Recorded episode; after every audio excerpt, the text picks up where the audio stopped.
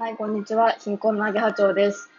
もう2週間ぐらい上げてませんでした。でも今日からちょっと毎日更新しようかなと思って、バズりたいんで、やっぱり、ラジオで。毎日上げたらね、1本ぐらいいいものが、パーって視聴視聴回数が増えるかもしれないし、ということで、今日から毎日更新をしていきたいと考えてます。はい。で、早速今日のタイトルなんですけど、鬼人が好きなんですよ、私。鬼人とはってもう、もう字のまんまの意味なんですけど、変な人が好きなんですね。まあ、その友達にしろ、あの、恋愛対象にしろ、もう大事なのはもう変な人、まあ、個性的な人なのかな、がすごく好きで、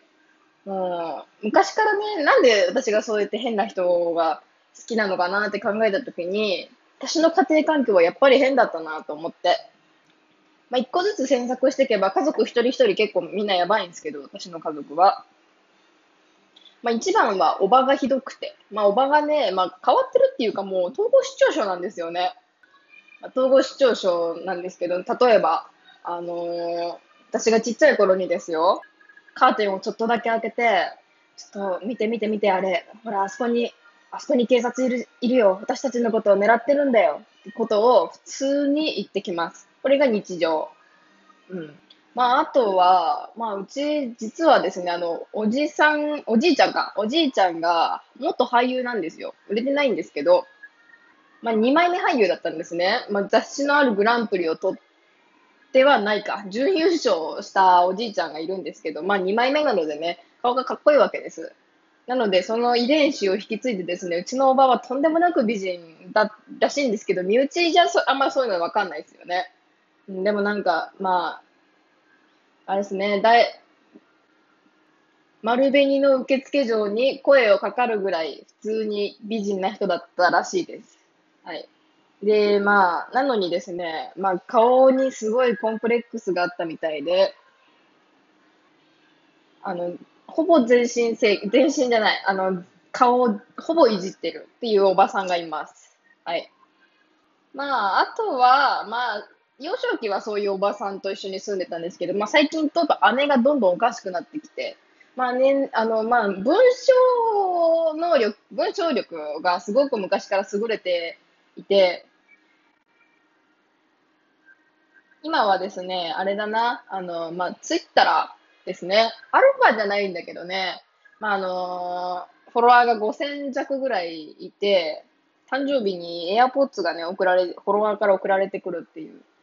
そんな変な姉を持ってます。まあ、姉も結構やばいんで、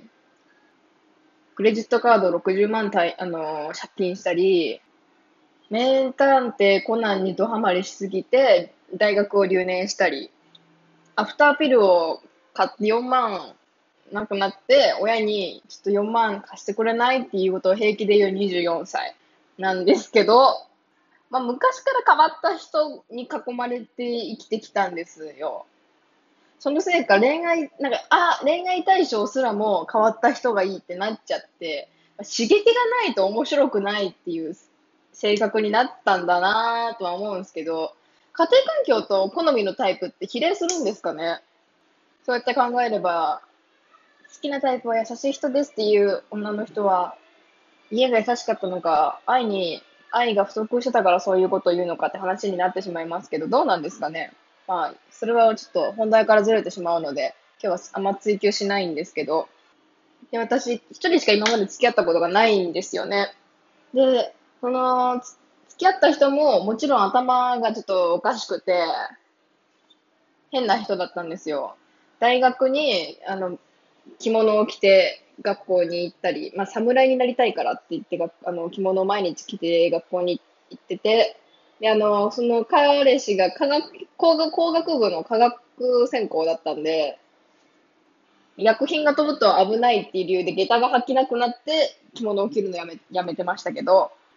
なんか、あとは、ぼ俺は衣食住全部自分でやるからって言って何の話だろうと思って、まあ一人暮らしだから食は想像つくわ。じゃあ、衣と住ってなんだと思って聞いたら、住は、まあ、まあ、いつか自分が設計したお家に住みたい。まあ、それもわかる。ちょっとわかるよ。じゃあ、いって何って聞いたら、自分で服作ってるらしくて、工学部っすよ。まあ、工学部だから作っちゃいけないってことないけど、で、なんかそれでなんで服作るの、何が楽しいのって聞いたら、人に、あのその服自分で作ったのってって聞かれるのが嬉しいって言ってて、いや、それ絶対バカにされてるよね、と思って。で私の誕生日の日が近づいてた時に家に行ったら、なんか、私、身長ちっちゃくて小柄なんですけど、まあ、私、ちょうど私サイズかなぐらいの服がいっぱいああの落ちてて、しかも私誕生日10月なんですわ。10月なのに、朝の素材のね、あの、服作ってるんですよ。カーキの。いや、い、いらねえだろ、10月に朝の素材は。遅えよ、と思ってね。まあ、結局、その、あの、私の誕生日が来る前に別れちゃったんですけど、で、まあ、元彼に未練はないんですけど、まあ、元彼みたいな人が好きなんですよ。そういうちょっと意味わかんないことをしてる人。で、最近ちょっと、まあ、まあまあの基準に一人会いまして、スマホのケースを自分がデザインしたあのキャラクター、まあ、自分をモチーフにしたキャラクターにして、T シャツとかも作ってて、で、LINE のスタンプも自分の顔みたいな、ちょっとやばすぎるだろみたいな人に会ったんですけど、え、でもなんかそういう人ってやっぱ見ててめちゃくちゃ面白いんだよね。いや、キモって思う人もいると思うけど、私はこの自分のそういう人たちを見て面白いなって思える感性をね、大事にしたいと思ってるんで、まあ、多分ね、そこで肝っていう人は、普通の人が好きな人なんだなろうなって思うんですけど、普通の人と、普通の人をディスるわけじゃないんですけど、まあ、普通な人ってね、刺激がないじゃんね、一緒にいても。なんか結局刺激が欲しくて、鬼人が好きなのかなってところはあるんですけど、あと、鬼人の好きなところって、